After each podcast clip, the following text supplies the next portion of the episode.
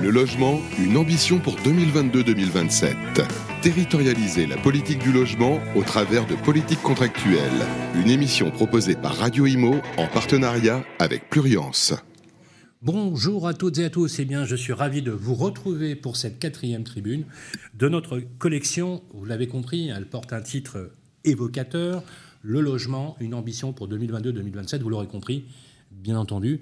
L'idée est de créer, de susciter au cœur du débat public, dans cette période de préélection, bien évidemment, le sujet du logement, qui est aussi le sujet central de la préoccupation des Français.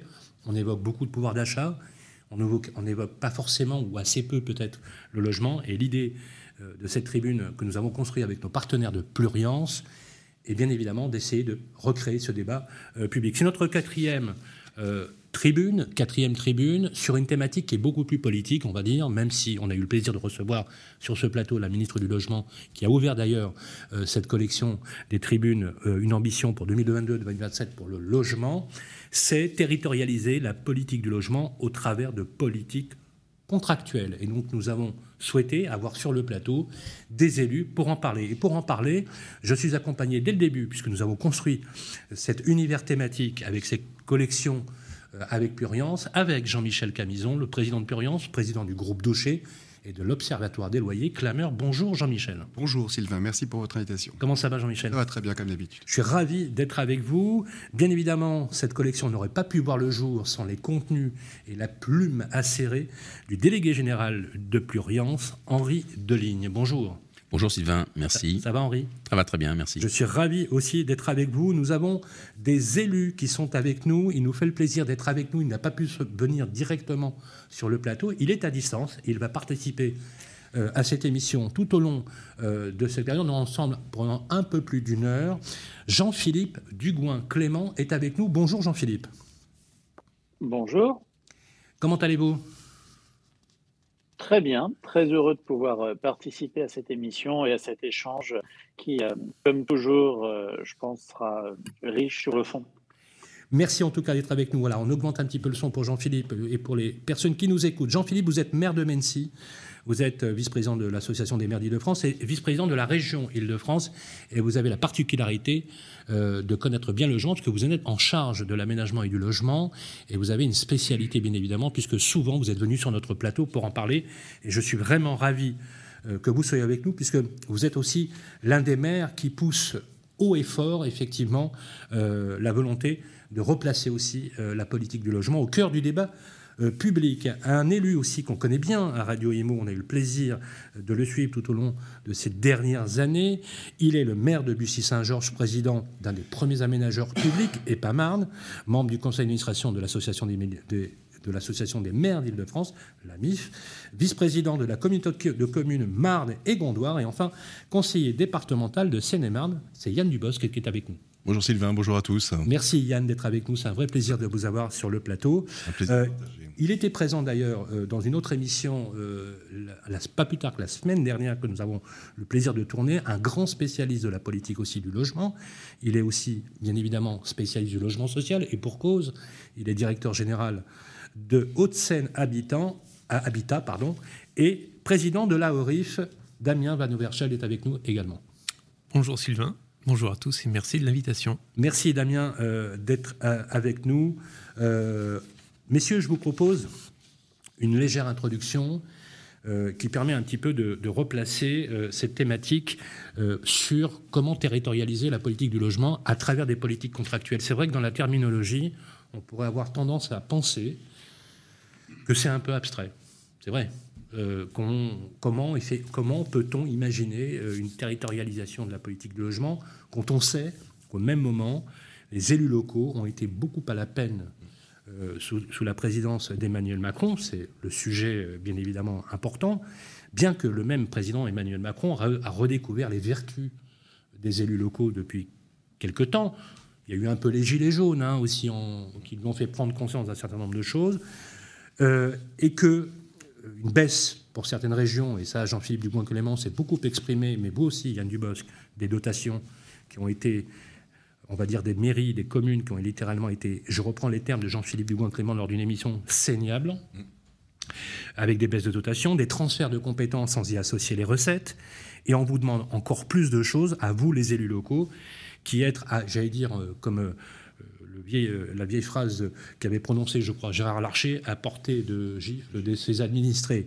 C'est-à-dire qu'à la fois, vous devez loger les personnes qui arrivent dans vos communes, et en même temps, on vous demande en même temps de penser les infrastructures. Mais au même moment, vous avez aussi des administrés qui refusent ou qui ont un niveau d'acceptabilité,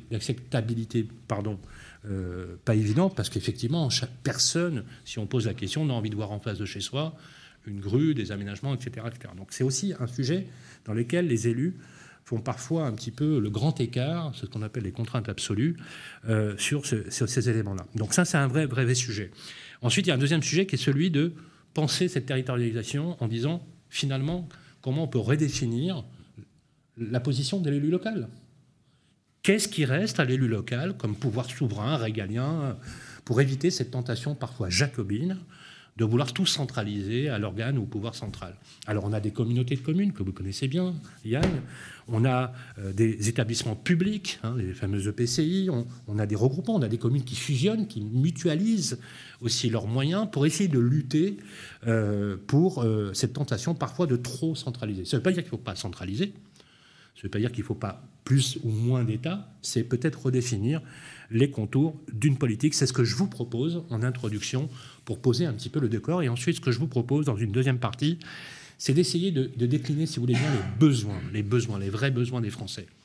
Il y a 5 millions de Français mal logés dans notre pays. Plus de 2,5 millions sont inscrits sur des listes pour des bailleurs sociaux. Vous en faites, ça va être tout quelque chose. Vous recevez dans votre mairie, Yann, Jean-Philippe, vous aussi, vous recevez les Français chaque semaine. Et parfois, on a une tentation parfois désespérante quand on est face à l'impuissance de répondre aux besoins des Français. Et la question du logement, encore une fois, est un besoin primaire, un besoin de première nécessité. À l'heure du pouvoir d'achat, il faut bien sûr en parler. Donc moi, ce que je vous propose dans cette deuxième partie, si vous voulez en être d'accord, c'est qu'on décline finalement ces besoins et qu'on y trouve enfin des solutions, des axes de réflexion qui nous permettent d'arc-bouter de façon résolument productive et constructive ce débat. On parlera et on évoquera bien évidemment des solutions. Si vous en êtes d'accord, c'est parti pour le débat. Je vais commencer par vous, Henri Deligne. Si on devait faire aujourd'hui un état des lieux, aujourd'hui, de la politique du logement en France, qu'est-ce que nous dirions face à une puissance publique qui, parfois, nous rend un peu schizophrènes? Moi, j'aurais tendance à dire qu'il y a un certain consensus qui est en train de se dessiner, qui accepte et commence à promouvoir la territorialisation dans la politique du logement. C'est relativement nouveau. Les collectivités locales ont pu, dans les années précédentes, s'emparer de la délégation du logement. Certaines l'ont fait, d'autres ne l'ont pas fait. Il semblerait qu'à la faveur d'une campagne présidentielle, c'est toujours l'occasion de remettre sur le boisseau un certain nombre de concepts et que le concept de la territorialisation revient sur le sujet et est relativement accepté. Encore faut-il le décliner. La loi qui vient d'être votée, 3DS, donne des ouvertures dans ce domaine, y compris dans le domaine du logement. La commission Rebsamen a essayé de son côté également de préciser territorialement les besoins. On sent un mouvement. Donc c'est un premier point qui est plutôt positif. La territorialisation du logement, c'est quoi ? C'est s'appuyer sur un niveau, un périmètre géographique suffisant qui répond aux besoins d'une collectivité, plus ou moins large selon les secteurs géographiques. Et ce sont bien les intercommunalités qui sont les leaders et les relais de cette politique. Les métropoles, les communautés d'agglomération, les communautés de communes, ce sont vraiment les structures sur lesquelles il faut s'appuyer pour définir une politique logement adaptée. Pour moi, je vois plusieurs éléments de réflexion dans la définition de ce concept. C'est d'abord l'opportunité au niveau d'un territoire de réfléchir de façon synthétique au logement. En France, on raisonne logement social, on raisonne logement privé, en silo, et il y a rarement un effort de synthèse qui est fait. Et je pense que c'est l'occasion au niveau d'un territoire de faire cet effort. à l'occasion des PLUH, de redéfinir les réponses qui sont apportées, tant en logement social qu'en logement privé. C'est un premier point. Donc sur la partie, je dirais, vision synthétique du logement. Le deuxième élément d'application de ce concept, me semble-t-il, c'est la production. Aujourd'hui, vouloir systématiser des chiffres au niveau national pour les décliner avec des prorata technocratiques au niveau local, ça ne sert à rien. Il y a des exemples. Ce que vous voulez dire, c'est qu'on peut décider d'un volume de construction ou d'offre si de logement. Si ça ne répond pas aux besoins, ça ne sert à rien. Si ça ne répond pas aux besoins, c'est nul, oui. Entre guillemets, mais que... Vous voulez l'adapter. On peut définir un volume, mais il faut l'adapter spécifiquement à la culture du territoire. C'est ça que vous dites. On a une expérience en Bretagne avec le Pinel breton. Et moi, j'aimerais bien connaître les. On a maintenant un petit peu de recul par rapport à cette expérience-là pour savoir si ça a été profitable, si on peut en tirer profit. Ça, c'est sur la production. Mais il y a un élément nouveau qu'il faut avoir présent à l'esprit, c'est que la mandature qui va venir est une mandature qui devra se consacrer en matière de logement à la rénovation énergétique. C'est nouveau. Jusqu'à présent, on ne parlait que de production nouvelle. Enfin, on va parler du stock et on va parler de la rénovation énergétique et de la mise à niveau des standards de ces logements-là. C'est gigantesque. Et là aussi, selon les territoires, c'est plus ou moins un sujet prégnant ou pas. Il y a des, je pense, monsieur le Président, monsieur le Maire, dans votre secteur, vous êtes forcément moins concerné par les problèmes de rénovation énergétique qu'une agglomération moyenne qui a des origines historiques en France. Donc, vous voyez, de la structure du bâti, la densité urbaine. La structure du bâti, son état d'entretien. Et donc, il y a vraiment des différenciations fortes par territoire dont il faut tenir compte. Donc, il n'y a pas simplement que la production neuve. Il y a aussi toute la rénovation énergétique. Et c'est bien à partir des territoires que l'on va être capable de définir des schémas d'action sur chacun de ces éléments-là. Merci pour cette brillante introduction. Ça nous permet de sorper. Jean-Michel Camizon, juste quelques mots sur ce que vous avez souhaité faire aussi, parce que je voudrais que vous introduisiez ce numéro 4, cette tribune numéro 4 sur la politique du logement, en sachant que vous avez une spécificité, vous êtes un entrepreneur avant tout, vous présidez le groupe Doucher. Sur cette politique-là, si vous deviez aujourd'hui synthétiser pour présenter notre émission, qu'est-ce que vous diriez exactement ? Quel message vous souhaitez faire passer ?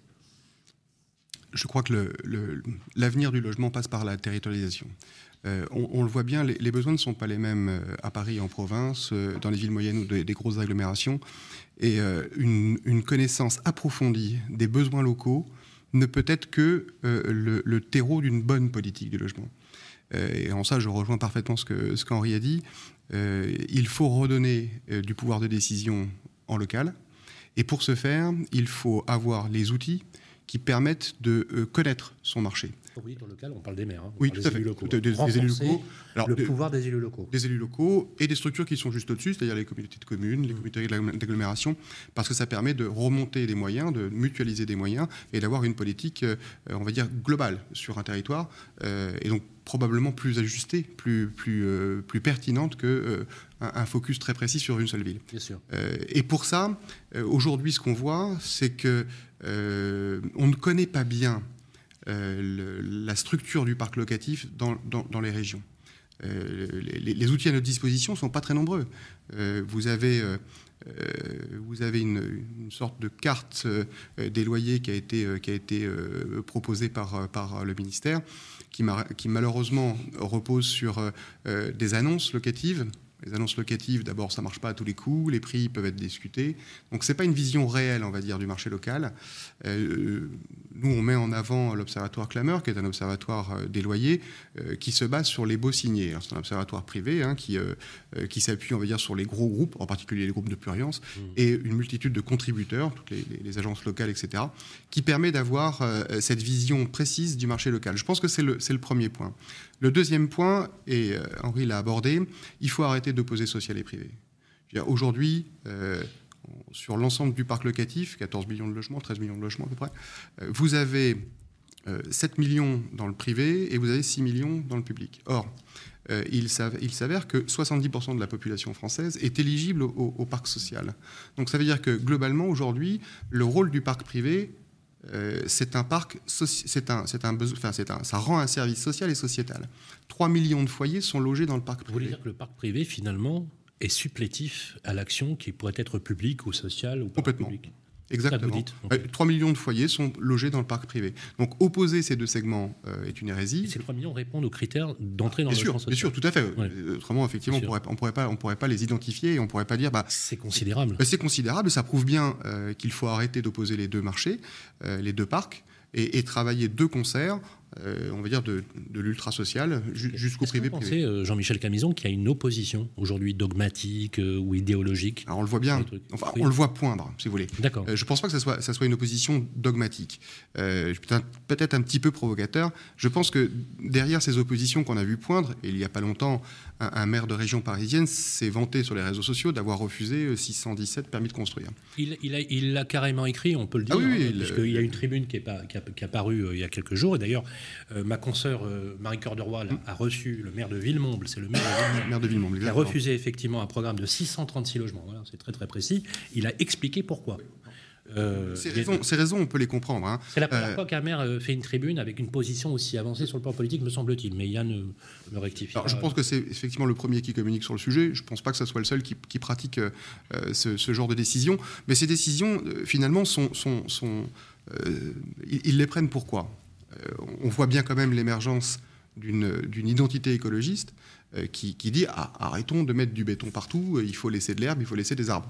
Franchement, je suis d'accord. Hein. D'un autre côté, on a un besoin qu'on estime aujourd'hui à peu près à 500 000 logements an qu'on n'arrive pas à combler, et ce depuis des années. Je veux dire, on se souvient tous de l'engagement de Mme Duflot à l'époque où elle était ministre, où effectivement, elle s'était engagée à produire plus. Mais produire plus, ça ne veut pas dire que du social ou que du privé. Oui, je veux dire, c'est là où l'approche doit être globale. Le logement, qu'il soit social ou privé, enfin, ça reste un logement. Je veux dire, c'est loger avant tout. Le maître mot, c'est bien ça. Hein. Voilà. C'est loger dans des conditions décentes. Ouais, et dignes. C'est une évidence. Le logement indigne est à bannir. Les marchands de sommeil et tout sont à bannir. Dire, là-dessus, il n'y a pas de polémique sur les professionnels. Et d'ailleurs, je trouve qu'on ne fait pas suffisamment confiance aux professionnels pour assurer, on va dire... Et d'ailleurs, l'ancien ministre Julien Normandie avait modifié la loi pour avoir une qualification pénale des marchands de sommeil, au même titre, par exemple, qu'un dealer de drogue ou autre. C'est un délit, c'est un crime. Ils pratiquent à peu près dans les mêmes domaines. Hein, les dégâts engendrés par ces loueurs, enfin, ces vendeurs de sommeil sont les mêmes que pour la drogue. Hein. Je veux dire, c'est la précarité, c'est le chômage, c'est tout ce qu'on veut. Donc voilà, les deux positions qui sont importantes pour moi, c'est avoir une vision globale du marché du logement, du social jusqu'au privé. Quand je dis le privé, c'est pas uniquement les bailleurs privés, hein, c'est aussi les institutionnels qui ont leur rôle à jouer et avoir cette vision globale. Et ensuite, quand on rentre par le prisme des territoires, descendre suffisamment bas dans les territoires pour avoir une vraie connaissance des besoins locaux. On a vu trop de promoteurs qui ont construit du Pinel dans les régions où il n'y avait pas besoin de logement, où globalement derrière on a des investisseurs qui y ont acheté et qui se retrouvaient un peu coincés car ils n'arrivaient pas à louer, et vous savez que le Pinel ou le Duflot, globalement vous avez un certain temps pour louer et quand ce temps est dépassé, c'est fini, vous sortez du dispositif. Donc voilà, une bonne observation fine du besoin local au travers d'outils à déterminer, plus d'autonomie sur les agglomérations de communes et les métropoles pour avoir ce levier d'action qui permet d'avoir une réponse adaptée à sa région et une ouverture d'esprit suffisamment large. Et les moyens pour le faire, bien évidemment. Les moyens sous-tendent tous les besoins. Et aussi, j'ajouterais, effectivement, c'est aussi votre volonté, je ne crois pas trahir votre pensée, une meilleure confiance dans les professionnels que vous êtes. Ouais, je suis un professionnel, donc je l'appelle de mes voeux, c'est sûr. Non mais... Confiance, enfin ça va un peu de soi. Je vais vous dire mieux, Sylvain. Oui. Ce qu'on défend, pour le professionnel, c'est la notion de tiers de confiance. Voilà. Donc, c'est-à-dire, à un moment donné, faites-nous confiance. Oui. Aujourd'hui, je vais vous dire, quand vous êtes sur un marché intermédiaire, vous respectez la loi. Parce qu'autrement, vous avez un risque important. Et au-delà même du risque, c'est la conscience professionnelle de l'ensemble des professions, qu'on soit promoteur, administrateur de biens, syndic, de faire correctement son travail et dans le respect des lois. Avant de vous donner la parole, Yann Dubosc, je voudrais qu'on ait en duplex Jean-Philippe Dugoin-Clément. Jean-Philippe Dugoin-Clément, vous nous entendez. Je vous donne deux chiffres aussi pour alimenter le débat. Et après, je vais demander à vous, Yann, d'y répondre. Et vous pouvez bien sûr intervenir à n'importe quel moment. 53% des logements neufs construits dans notre pays pour le logement social. C'est le cas dans l'obligation qu'ont les promoteurs d'avoir une réserve de logements sociaux. C'est 53% du volume national, 53%. On voit que plus de 3 millions de logements répondent à des critères d'éligibilité sur le logement social, vous l'avez rappelé à juste titre, et ce sont les acteurs privés qui jouent le rôle, entre guillemets, de la puissance peut-être publique. Est-ce qu'il n'y a pas au milieu de tout ça quelque chose qui est à décrypter, Jean-Philippe Dugoin-Clément? Je sais que vous êtes très affûté sur le sujet. Je vais vous demander de réagir sur ce qui a été dit. Non. Déjà, je pense deux choses à placer en postulat de base sur toute réflexion concernant le logement. La première, c'est qu'on est face à une crise du logement extrêmement dure et qui va s'aggraver de manière très forte dans les 2 à 3 ans qui viennent, c'est-à-dire au milieu du prochain quinquennat. La tension sur le logement en termes de production, sans même parler de la question de la rénovation qui était évoquée précédemment du logement, de la transformation énergétique d'un certain nombre de logements n'a jamais été aussi forte, particulièrement dans les zones tendues. La région parisienne en fait partie, mais beaucoup d'autres métropoles de grandes régions ont exactement les mêmes typologies de difficultés. Et on est face à une tension sur le logement qui induit qu'un très grand nombre de Français ont de plus en plus de mal à se loger, que ce soit en accession à la propriété, que ce soit dans le secteur locatif qui est lui aussi extrêmement tendu. Et encore, on a des taux d'intérêt qui pour l'instant sont bas et qui d'une certaine manière tiennent le marché. Pour moi, la véritable crise du logement, elle est devant nous. Parce qu'on sait qu'on va aller vers une remontée des taux d'intérêt plus ou moins forte, pas forcément colossale cette année, mais à chaque fois que ça remonte un petit peu, c'est une quote-part de Français qui ne peuvent plus accéder à l'emprunt et donc qui sont renvoyés vers le secteur du locatif qui est déjà à saturation. Et puis d'autre part, parce qu'on a eu sur les années 2020 et 2021 un effondrement des permis de construire délivrés pour toute une série de raisons municipales, départementales, crise Covid, vision complètement malthusianiste d'un certain nombre d'élus, mais qui au fond ne font que représenter une tendance ou une vague de fond dans la population. On a eu un effondrement total sur les 2 dernières années du nombre de permis de construire délivrés et du nombre d'agréments de logements sociaux. Et la réalité, c'est qu'aujourd'hui, on ne le mesure pas. On le mesurera dans 3 à 4 ans quand ces logements n'arriveront pas sur le marché. Donc, on a devant nous une crise majeure en termes de logement. Le deuxième point, à mon avis, qui est tout à fait fondamental à mettre en œuvre, c'est que tout le monde parle de pouvoir d'achat. On est sur une période pré-présidentielle, où on voit bien que, au-delà des effets de manche ou des sbrouves des différents candidats, le sujet majeur numéro 1 pour l'ensemble des Français, particulièrement les jeunes d'ailleurs, quand on rentre sur des études d'opinion qualitative, c'est la question du pouvoir d'achat. Et quand on parle de pouvoir d'achat, on parle de logement. Le logement aujourd'hui, qu'on parle du locatif ou de la propriété. Et là encore, je suis tout à fait d'accord avec ce qui a été dit, il faut arrêter de cliver, de travailler en silo, d'opposer les uns aux autres, parce que tout ça, ça correspond à un parcours résidentiel. Mais le logement, c'est le premier poste de dépense des Français. Le logement, c'est un poste de dépense qui, sur les 20 dernières années, dans tous les pays de l'OCDE, et la France ne fait pas exception, a augmenté plus vite que les revenus. Et donc, le poids du logement en termes de dépenses contraintes captives pour les ménages n'a fait qu'augmenter. Et donc, parler logement, c'est parler du pouvoir d'achat, c'est pas parler d'autre chose. Alors après, pour revenir un petit peu sur ce qui a été dit, je crois qu'on a aujourd'hui un défaut majeur dans notre pays, c'est qu'on veut tout contrôler, tout régler depuis Paris. C'est vraiment, on est sur un État monarchique, jacobin, bonapartiste, gaulliste, ce qui a ses avantages, mais dans un certain nombre de cas est assez décalé. La 3DS, effectivement, permet, sur la question du logement social, de faire un certain nombre de d'assouplissements, de progrès, mais on devrait pouvoir aller encore plus loin. Mais surtout, on a terriblement tendance à opposer les uns aux autres. Ce qui a été dit par le directeur de l'AORIF concernant le parc social et le parc privé du locatif, on va sur l'ensemble des produits intermédiaires. Bon, on a des discussions absolument folles lorsque l'on discute avec des élus très dogmatiques, parfois quand on est sur des produits tels que le BRS, le LLI, enfin toute une série de produits qui, à aucun d'entre eux, ne sont la solution miracle à la crise du logement, mais qui sont tout autant de dispositifs qui peuvent permettre d'augmenter la fluidité, d'augmenter la capacité à avoir des parcours résidentiels. Parce qu'au fond, c'est ça qui est absolument terrible, c'est cette absence de capacité à apporter des parcours résidentiels à laquelle nous sommes confrontés aujourd'hui. Merci beaucoup. Alors, ça mérite d'être clair. Je reprends, Yann, ce que dit Jean-Philippe. Je vous reconnais bien là, Jean-Philippe, dans votre façon de dire les choses très directe. Un État qui monarchiste, jacobin, bonapartiste, sur un sujet aussi important. Ce que dit aussi Jean-Philippe, et là, du coup, c'est presque un lanceur d'alerte, il dit « la crise du logement est devant nous ».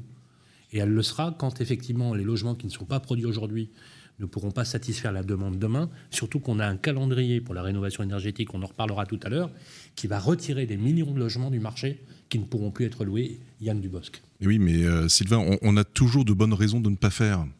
C'est-à-dire que quand on voit effectivement ce qui s'est passé lors de la crise, c'est qu'on a eu pas mal d'élections qui ont suivi ou qui étaient pendant la pandémie, avec un certain nombre de chantiers qui ont été finalement annulés par les maires. Pourquoi ? Parce qu'aujourd'hui, construire dans sa collectivité, c'est une source de problèmes majeurs. C'est-à-dire qu'on va se retrouver avec des habitants qui y sont opposés, on va se retrouver avec des associations qui font des recours, et on se retrouve avec des difficultés assez majeures sur la production de logements. Tout le monde veut du logement. Tout le monde est d'accord, mais jamais en face de chez soi. Donc on a aussi cette espèce d'égoïsme normal, je dirais, de la part de nos administrés, et qui pousse des maires. Alors il y a celui de Villemomble qui va jusqu'au bout de la démarche, mais il n'est pas le seul, je dirais, à avoir cette attitude-là aujourd'hui, d'avoir autant d'ennuis pour finalement si peu de résultats, et quelquefois, je dirais, une décision politique majeure à prendre. Moi, je suis assez... Qu'on a des élus qui jettent l'éponge, finalement. On jette l'éponge parce que finalement, on a plus de difficultés que d'avantages, effectivement, dans ce domaine-là. On a eu, et on a encore, je dirais, sous une autre forme, les subventions de maires bâtisseurs, mais on sait très bien que, je dirais, c'est la dernière année 2022 en attendant les élections. Qu'est-ce qui va se passer demain ? C'est aujourd'hui qu'on signe les permis de construire. Donc il y a une vraie ambivalence. Mais moi je suis assez d'accord sur le diagnostic qui a été fait, mais il y a un mot moi qui me revient systématiquement dans les politiques avec l'État, c'est la notion de confiance. Pendant très longtemps, et je ne suis pas sûr que la confiance soit intégralement revenue, on n'a pas confiance dans les maires, on n'a pas confiance dans les structures effectivement qui émanent des collectivités territoriales et des mairies, c'est-à-dire les EPCI. On considère aujourd'hui qu'il faut les contrôler, qu'il faut les stigmatiser, on leur enlève les moyens. La DGF, c'est une caricature aujourd'hui. Moi qui suis opération d'intérêt national, j'ai perdu 8 millions de dotations globales au moment où j'en avais le plus besoin, c'est-à-dire que je recevais l'ensemble des habitants et que j'ai besoin de financer les infrastructures. Donc ce n'est pas le tout de construire, il faut aussi accueillir les gens dans de bonnes conditions, d'avoir les écoles, d'avoir les gymnases, d'avoir les salles associatives. Et tout ça, ça ne suit pas. C'est sur, je dirais, vraiment le bilan de la collectivité. Donc, s'il n'y a pas de confiance, il ne pourra pas y avoir de politique territoriale. On le sent bien et on peut le voir, je dirais, dans des expériences que les maires ont menées.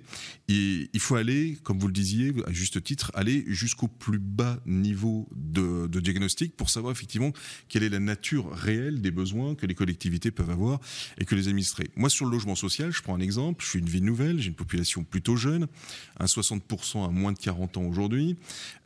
J'ai 1000 dossiers sur 15 000 foyers, à peu près 30 000 habitants. J'ai 1000 dossiers en attente de logement social. Il faut 6 ans à Bussy pour avoir un logement social.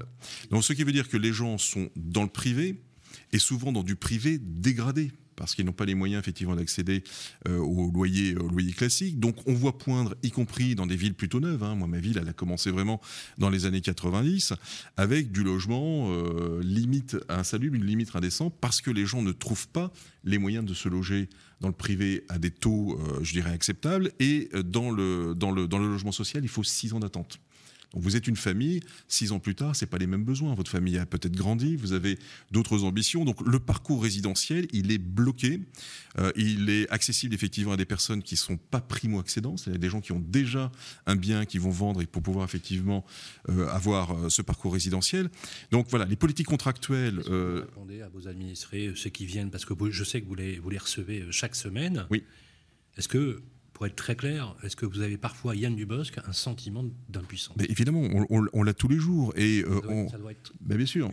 Humainement, ça doit être terrible. Donc on demande aux gens de patienter, on demande aux gens d'essayer de trouver d'autres solutions, voire d'aller dans des collectivités hautes qu'à Bussy-Saint-Georges, parce qu'on va ouvrir... Des solutions d'habitat d'urgence, parce que ça existe à Bussy, des familles qui sont parfois expulsées, qui se retrouvent dans des situations... Comment vous faites ? On essaie de travailler avec les bailleurs, effectivement, là-dessus. Donc c'est vrai que là où l'échelon intercommunal est intéressant, c'est qu'on peut mutualiser des moyens. C'est-à-dire que Bussy ne peut pas, lui tout seul, je dirais, pouvoir avoir des logements d'urgence pour toutes les situations particulières.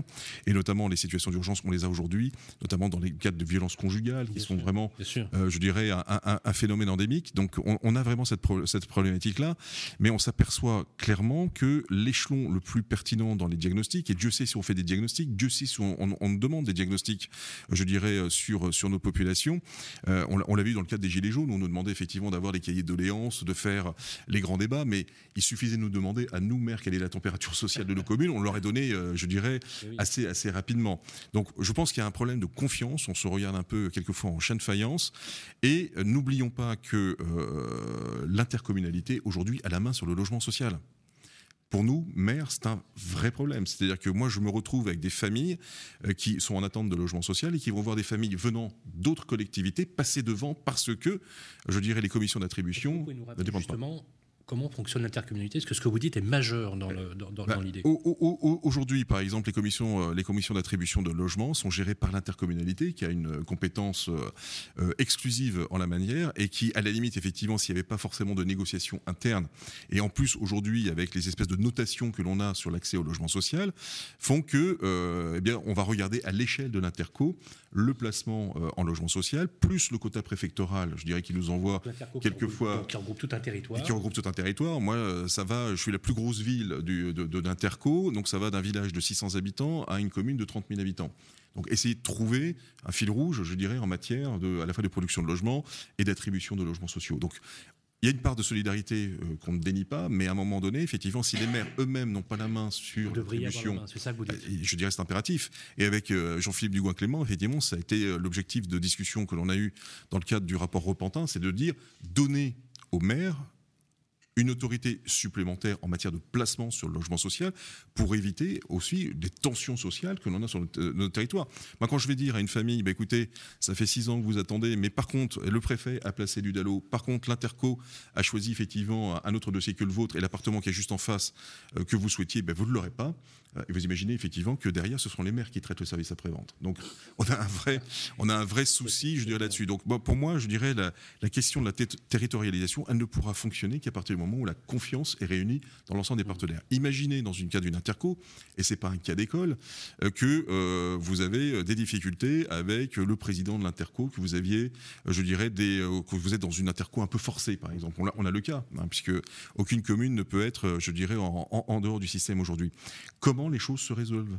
Comment on arrive à trouver des solutions ?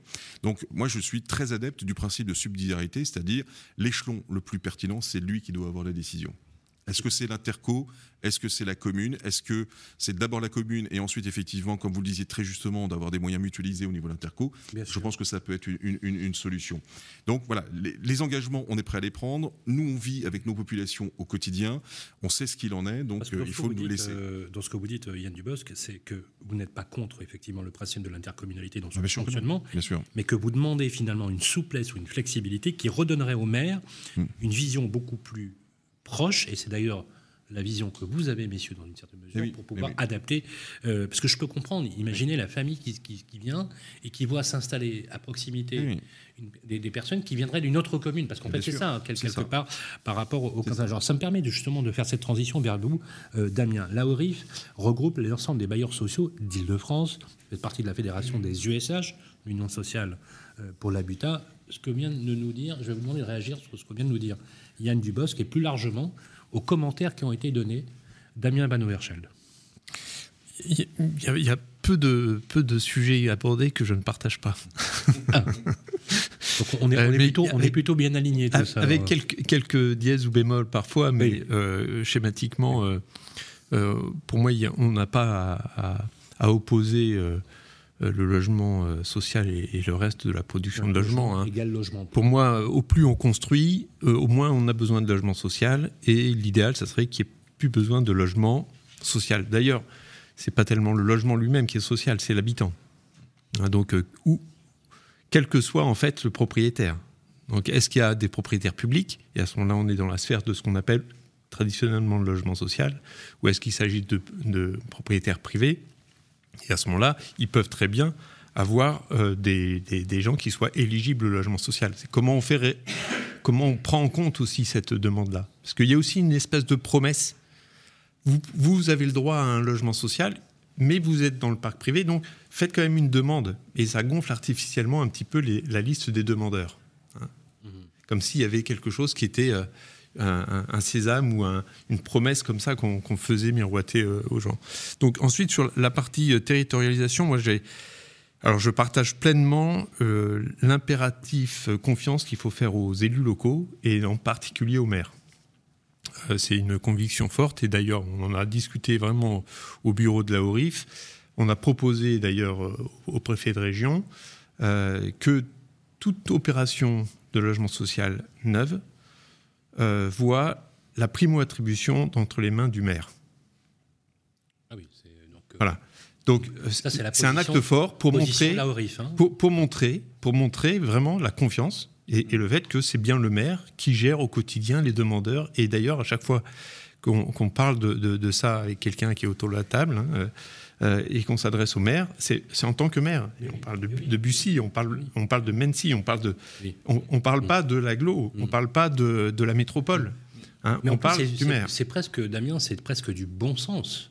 Quand le maire fait face à son administré qui a un souci, on vient voir le maire. On vient voir le maire pour toutes les raisons. Je veux dire, alors des fois, c'est un peu caricatural, puisque j'ai une poubelle au milieu de la rue, à 3h du matin, j'appelle le maire. Bon, OK. Mais après, quelque part, on peut comprendre ça. C'est intéressant ce que vous dites, parce que la position de la RIF, elle n'est pas neutre. Je crois que vous êtes la fédération la plus puissante au sein de l'USH, hein, sur le volume d'activité. Oui, c'est-à-dire qu'en fait, le parc de la RIF, globalement, quand on rassemble... Oui, parce que c'est toutes les familles de bailleurs. Hein, bien sûr. Au sein de l'AORIF pour l'Île-de-France, ça représente 25% du parc de logement social public. Mais oui. Voilà. Il y a 1/5 de la population française qui vient en Île-de-France, donc c'est hyper cohérent, effectivement. Donc votre position était très intéressante. Donc ensuite, sur la territorialisation, en fait, moi je voudrais savoir si on parle de décentralisation ou de déconcentration.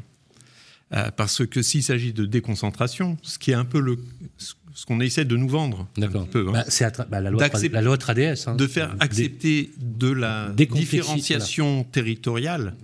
Mais s'il s'agit ensuite de traduire ça dans un contrat pour mettre en œuvre la territorialisation décidée par le pouvoir central, fût-il au niveau régional déconcentré de l'État, pour moi, ça ne va pas aller non plus. Parce qu'en fait, on sait bien que la contractualisation avec l'État se traduit souvent par des baisses de ressources et en fait, l'État ne lâche pas la main. Alors, là, on a vraiment la question de la confiance qui se pose. Hein. Moi, je suis effectivement persuadé que c'est bien au maire de savoir ce qui est bon pour ses administrés. D'ailleurs, il a été élu pour ça. Et donc, ils les représentent et ils défendent leurs intérêts.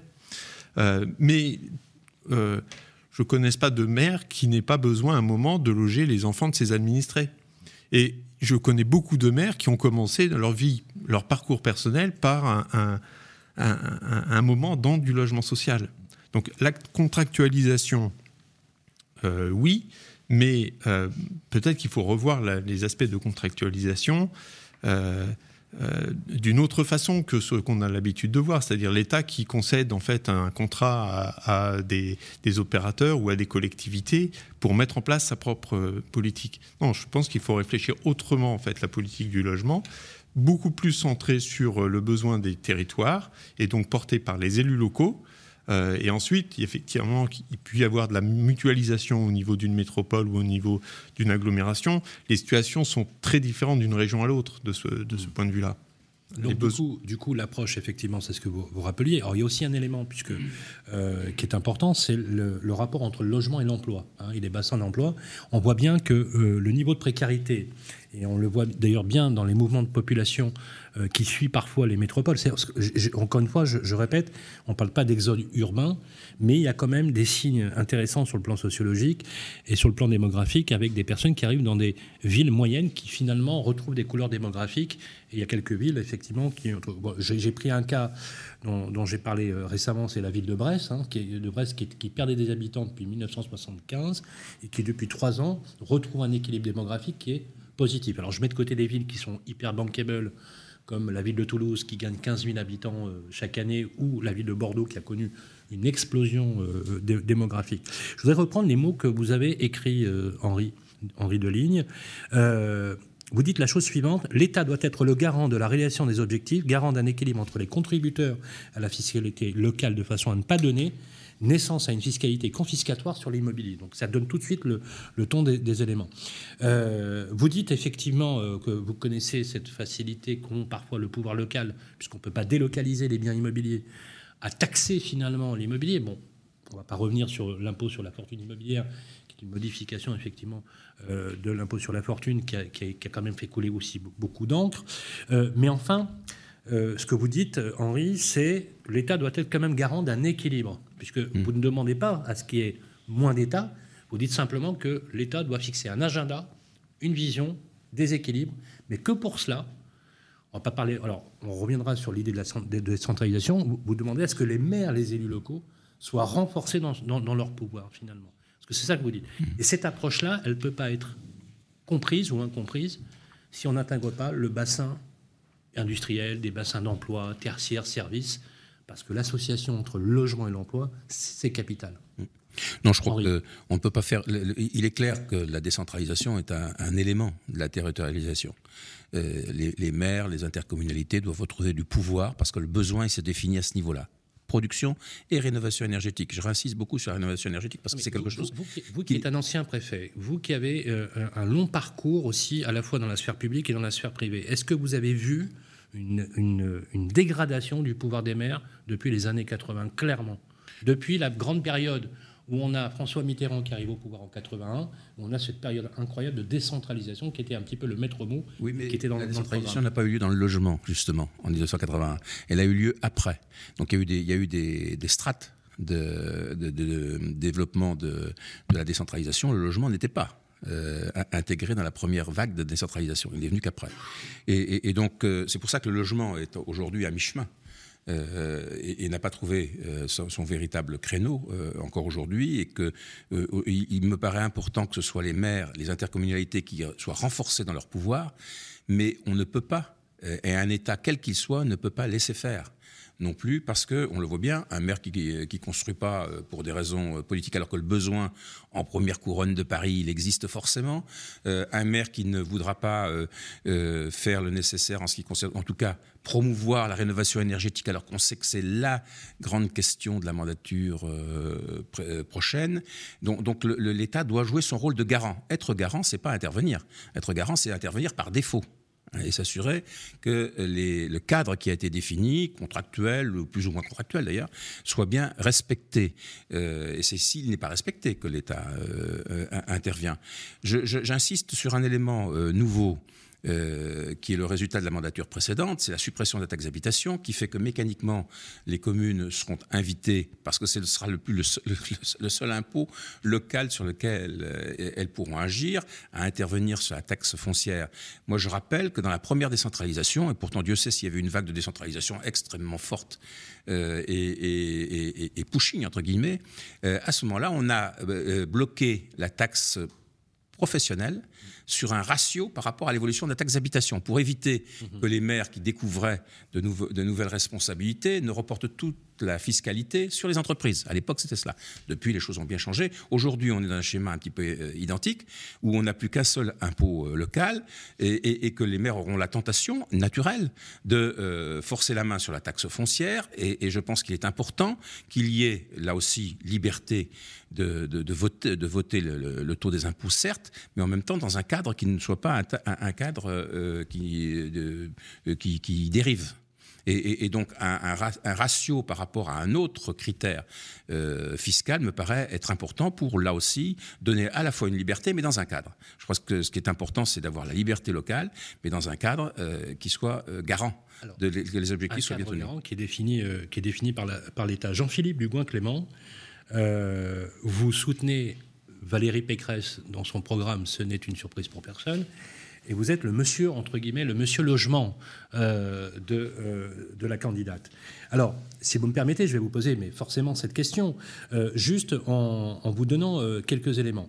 On voit bien que la pandémie a accéléré des processus, parfois creusé des inégalités, et a posé la question, encore une fois, et on en revient souvent à la même chose, de l'aménagement du territoire, qui est un sujet majeur. Moi, j'ai envie de vous poser cette question, à la faveur finalement de réflexions qui sont données notamment sur le zonage. Cette question, je voulais poser à vous, Jean-Philippe. Rappelez-vous, vous êtes clairement exprimé sur le sujet, parfois devenu d'ailleurs obsolète pour des raisons effectivement d'inadaptation au monde contemporain que nous connaissons. Si demain matin, vous êtes aux affaires, quel est le premier chantier auquel vous allez vous atteler pour justement essayer d'adapter, un peu à l'instar de ce que nous dit Yann Dubosc, sur la possibilité de se réapproprier, notamment pour les attributions des logements sociaux, mais un peu plus de pouvoir sur l'aménagement de votre territoire et plus largement du territoire des élus? Si vous voulez, il y a toute une série de choses là-dessus et il y a beaucoup d'actions à porter en même temps.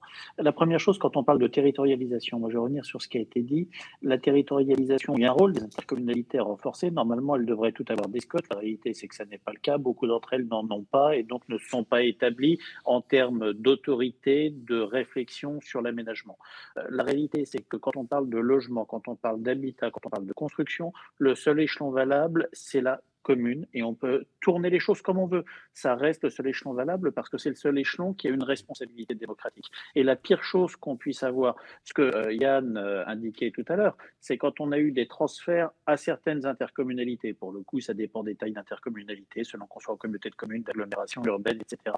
Mais quand on a eu des transferts aux intercommunalités où une intercommunalité est responsable du logement, alors que, moi je vous faites le test, allez demander à 10 personnes dans la rue quelle est leur intercommunalité, qui la préside, quelles sont les compétences, quelles sont les communes membres. Personne n'a la moyenne. C'est clair. C'est-à-dire qu'on transfère la politique du logement à des structures qui sont des technostructures invisibles pour la population, et donc on contribue à décrédibiliser le politique, à alimenter l'abstention et le vote vers les extrêmes, extrême gauche, extrême droite.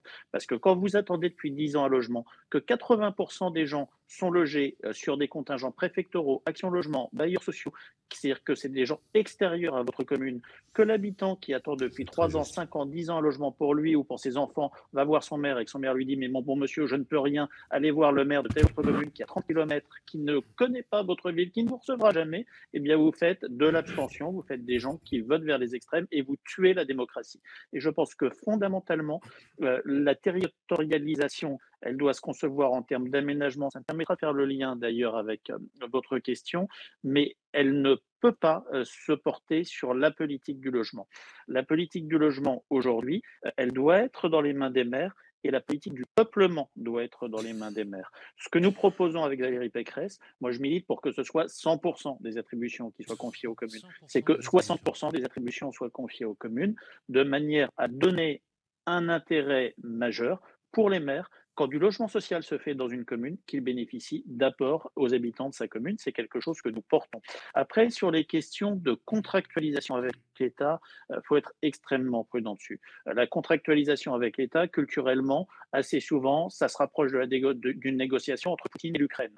C'est-à-dire qu'on vient vous imposer quelque chose, on vous dit voilà, on va contractualiser, monsieur le maire, voilà le cadre, et puis c'est comme ça, vous n'avez pas le choix, vous discutez à la marge. Et une véritable contractualisation, c'est une discussion qui se fait de manière beaucoup plus fine. La contractualisation en France, c'est l'État qui impose quelque chose. C'est l'État qui, quand il met en place sa règle d'or sur les dépenses des collectivités, impose de fait en disant on a échangé ensemble, très bien, il y a eu 2 symposiums qui ont été faits, mais l'État décide d'imposer une règle d'or budgétaire qui interdit aux collectivités de dépenser plus chaque année en fonctionnement.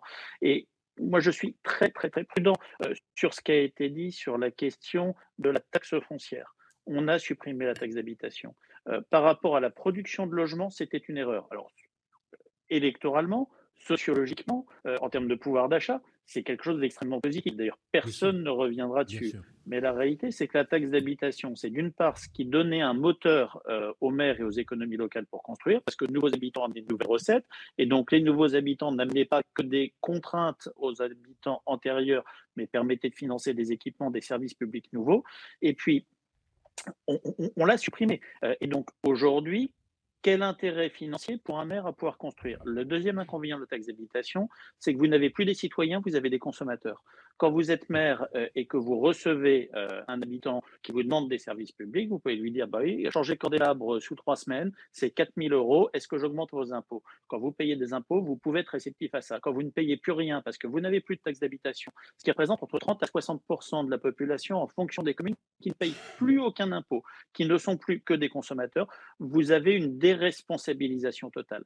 Et donc, c'est quelque chose qui est assez pervers, qui fait que le seul biais financier dont disposent les communes aujourd'hui, c'est la taxe foncière, ce qui est d'ailleurs profondément injuste, puisque selon les communes, ça va toucher entre 40 à 60, 70% de la population, à peu près, mais c'est le seul biais qui reste aux communes pour pouvoir subvenir à leurs besoins. Et demain, vouloir encadrer la taxe foncière, je ne dis pas qu'il faut l'augmenter, mais vouloir l'encadrer, moi je vous dis une seule chose, c'est tuer toute possibilité d'aménagement ou de logement dans ce pays, parce que les maires fermeront définitivement la porte. Et puis dernière chose, on est dans un pays où on souffre depuis des années d'avoir une politique de logement, mais de ne plus avoir de politique d'aménagement du territoire. Moi je suis absolument effaré d'ailleurs quand on voit sous le quinquennat précédent la dichotomie entre 2 secrétariats d'État, l'un chargé du logement et l'autre de la politique de la ville, chacun rattaché à des ministères différents selon qu'on parle des affaires sociales ou qu'on parle de l'environnement. Enfin, on ne peut pas traiter du logement si on ne parle que du logement stricto sensu et qu'on ne parle pas de l'aménagement, qu'on ne parle pas de l'urbanisme, qu'on ne parle pas de l'énergie, qu'on ne parle pas de la rénovation urbaine. On a aussi besoin, parce que pour que les choses fonctionnent dans ce pays, il y a aussi des questions de symboles. On a besoin d'avoir un véritable ministère du logement et de l'aménagement qui soit un ministère plein et entier qui puisse parler avec Bercy. Donc, puis-je comprendre que le programme, si vous venez aux affaires, et si demain, vous, Jean-Philippe Dugoin-Clément, vous êtes ministre du Logement, vous serez ce qu'on appelle un ministre de plein exercice ? Moi ou un autre, peu importe, c'est pas une question, mais je pense que nous ne pouvons pas avoir de politique du logement ambitieuse quand vous avez un secrétaire d'État qui est en charge du logement rattaché à un ministère. La question du logement, de n'importe quel ministère aujourd'hui, c'est quel est votre poids politique par rapport à Bercy. Votre poids politique, vous pouvez l'avoir quand vous êtes ministre plein et entier. Quand vous êtes secrétaire d'État invité à un conseil des ministres sur 3 ou 4 en fonction de l'actualité, vous n'avez aucun poids par rapport à Bercy. Est-ce que, juste pour compléter, j'aimerais vraiment avoir votre avis aussi sur Yann. Est-ce que vous supprimerez le zonage, Jean-Philippe Dugoin-Clément ? Je pense que c'est des choses qui créent des effets pervers, mais on souhaite le rétablissement et la généralisation du PTZ parce que c'est une attente extrêmement forte. Mais le zonage crée des effets pervers fous, en bien comme en mal d'ailleurs. Réaction, Yann Dubosc. Moi, je voulais compléter ce que disait Jean-Philippe. À partir du moment où il n'y a plus de lien entre l'administré et l'impôt, on a des problèmes de justification effectivement de nos propres politiques locales. Et surtout, un autre effet pervers, c'est que l'État devient le premier contribuable de la ville. Donc ça veut dire qu'à partir du moment où moi je suis compensé sur la taxe d'habitation par l'État pleinement, c'est-à-dire que j'avais multiples administrés et contribuables qui payaient l'impôt, et aujourd'hui j'en ai un seul effectivement qui s'appelle l'État et qui va décider ou pas d'équilibrer, je dirais, et de fixer le cadre. Ça veut dire que vous ne rentrez pas dans le cadre, il peut se passer une chose, c'est qu'on ne compense plus effectivement la taxe d'habitation telle qu'elle était en produit par rapport à l'année de référence. Donc du coup, vous entrez dans une dépendance. Oui. Moi je gagne 1200 habitants par an. Si je ne suis pas compensé sur ma taxe d'habitation potentielle que j'aurais touchée si je continuais à le faire, je vais avoir un vrai problème de développement de ma collectivité. Donc ça c'est un vrai souci. Et à partir du moment on considère notamment pour revenir sur le logement social particulièrement, si on ne redonne pas aux maires la possibilité d'attribuer les logements sociaux, on va se retrouver à un moment effectivement avec des changements de population que de toute manière aujourd'hui on ne maîtrise plus. Le logement social, quand on est sur le quota préfectoral, et moi ma ville qui historiquement est très endettée, je ne garantis pas les emprunts des bailleurs, donc j'ai très peu de quota communal sur mon territoire, on va se retrouver avec quelque chose qui est assez fort, c'est qu'on va transférer les problèmes d'une collectivité à l'autre sans avoir à les traiter. Donc moi c'est un vrai problème. Donc la fiscalité, je dirais aujourd'hui, notamment sur la taxe foncière, c'est un leurre. Aujourd'hui, les habitants, quel est le maire qui va augmenter la taxe foncière pour essayer effectivement d'équilibrer ses budgets dans le cadre d'une politique pour laquelle il a été choisi. Vous faites ça en début de mandat, vous le faites qu'une seule fois, et le contribuable, lui, s'en souvient 6 ans plus tard. Donc la politique fiscale, on la perd pleinement, on devient dépendant sous perf d'un État qui va choisir effectivement, grosso modo, demain, les politiques que l'on a. On vous supprime la DGF, alors que vous êtes en pleine puissance, c'est le cas effectivement pour les villes de Marne-la-Vallée, donc on est en pleine augmentation, en plein développement, on considère effectivement que vous avez un potentiel fiscal élevé, donc on vous supprime de la DGF. Donc vous avez la double peine. Puis la triple peine, effectivement, c'est que vous ne pouvez pas, je dirais, choisir, entre guillemets, les citoyens qui vont aller sur le logement social. Donc, quand on parlait de crise de confiance, il n'y a pas que la crise du logement, il y a la crise de confiance. Et la crise de confiance, si effectivement, je dirais, même les citoyens n'ont plus confiance dans leur maire, vous imaginez effectivement ce que ça peut donner. Je crois que c'était, je parle sous contrôle de Jean-Philippe, il y a 5-6 ans, c'était 80% des administrés qui avaient confiance en leur maire. Aujourd'hui, on est tombé à 50%. Donc ce qui veut dire que derrière, parce que l'impuissance des maires, on le paye cash. On va clair. Vous dire effectivement, je ne peux pas vous placer dans le logement social, je ne peux pas vous mettre dans tel secteur, etc. Ce sont des gens, ce sont des électeurs que vous perdez de façon définitive. On a des élus finalement à leur corps défendant finalement qui se retrouvent avec des marges de manœuvre réduite quasiment à néant, une dépendance à l'État, donc cette tentation jacobine dont je parlais tout à l'heure, qui est parfois pernicieuse et qui quelque part dans l'esprit de l'administré, il ne fait pas la différence, le citoyen. C'est-à-dire, le maire, c'est l'État, l'État, c'est le maire, et de toute façon, ça explique la désaffection aux urnes, l'abstention, et le fait qu'on favorise des discours, on peut le dire, parfois populistes, racoleurs, et qui favorisent des extrêmes. Aujourd'hui, c'est un peu le terreau de ça. Vous allez faire un tour sur les réseaux sociaux dans les collectivités, vous aurez des réseaux, je dirais, qui sont anti-municipaux, quel que soit le maire, parce que par principe, c'est-à-dire, on ne fait rien, mais à partir du moment où vous n'avez plus les moyens de vos ambitions et de votre développement, eh bien, à ce moment-là, on va devenir des communes de gestion, on ne fera plus des communes de projet, et quand on voit la masse, je dirais réel, que ce soit les communes ou les intercommunalités qu'on injecte dans l'économie et vraiment dans l'économie locale, si tout ça s'arrête, ça sera effectivement du chômage. Et je voulais juste terminer sur la notion d'aménagement. On a parlé de logement, mais on ne peut pas parler de logement sans les mobilités, on ne peut pas parler de logement sans, je dirais, les principes d'éducation, etc. Donc c'est tout un ensemble. Et vous avez la particularité de piloter quand même le plus gros aménageur public. Oui, puis, je dirais en tant que maire, on a la totalité du spectre. C'est-à-dire que moi, je m'occupe aussi des mobilités, je m'occupe aussi de l'éducation, je m'occupe aussi de l'emploi. Et donc créer des logements, c'est bien, mais moi j'ai 50% de mes actifs qui partent à Paris ou à la Défense tous les matins et qui reviennent tous les soirs. Est-ce que ça a du sens encore aujourd'hui de considérer qu'on a développé un territoire en se disant à l'est le logement, à l'ouest l'activité? Aujourd'hui on est en train de ramer vraiment pour créer de l'activité à l'est, mais on va créer de l'activité qui ne correspond pas forcément à la catégorie socioprofessionnelle de nos populations. Si moi j'ai 700 000 m2 d'activité économique, on va faire de la logistique, on va faire de la PME, etc. Mais quelqu'un qui travaille chez un assureur à l'autre bout de Paris, il ne va pas venir effectivement travailler dans la logistique. Vous avez des gens à Bussy qui font Bussy la Défense. 50% de mes actifs. Par jour. Exactement. Donc vous imaginez, je dirais, l'enjeu à la fois en termes humains, c'est-à-dire qu'il faut quand même se prendre les transports, en termes écologiques, en termes, je dirais, de réalité. C'est très simple. Moi, j'ai une partie de ma population qui est venue à Bussy-Saint-Georges parce qu'à 30 km, on avait un cadre de vie, on avait un espace, etc. Mais la mobilité est devenue tellement complexe qu'on revient en première couronne pour avoir un logement plus petit, avec moins, mais on a moins de transport. Ben oui, c'est ça. Et donc on a moins de fatigue. Ce que vous dites est capital. Qu'est-ce qui se passe avec le logement social, Damien ? Parce qu'effectivement, on voit bien qu'à la peine, alors bien évidemment, dans le logement, tout est politique, clairement. Le nombre d'habilitations en 2021... il est quand même, je crois, 90 000 habilitations, me semble-t-il. Vous me corrigez si je me trompe. 23 000 en Île-de-France. Ouais, 23 000 en Île-de-France. Oui, il en faudrait combien ? Qu'est-ce qu'il fait aujourd'hui ? Combien il faudrait ?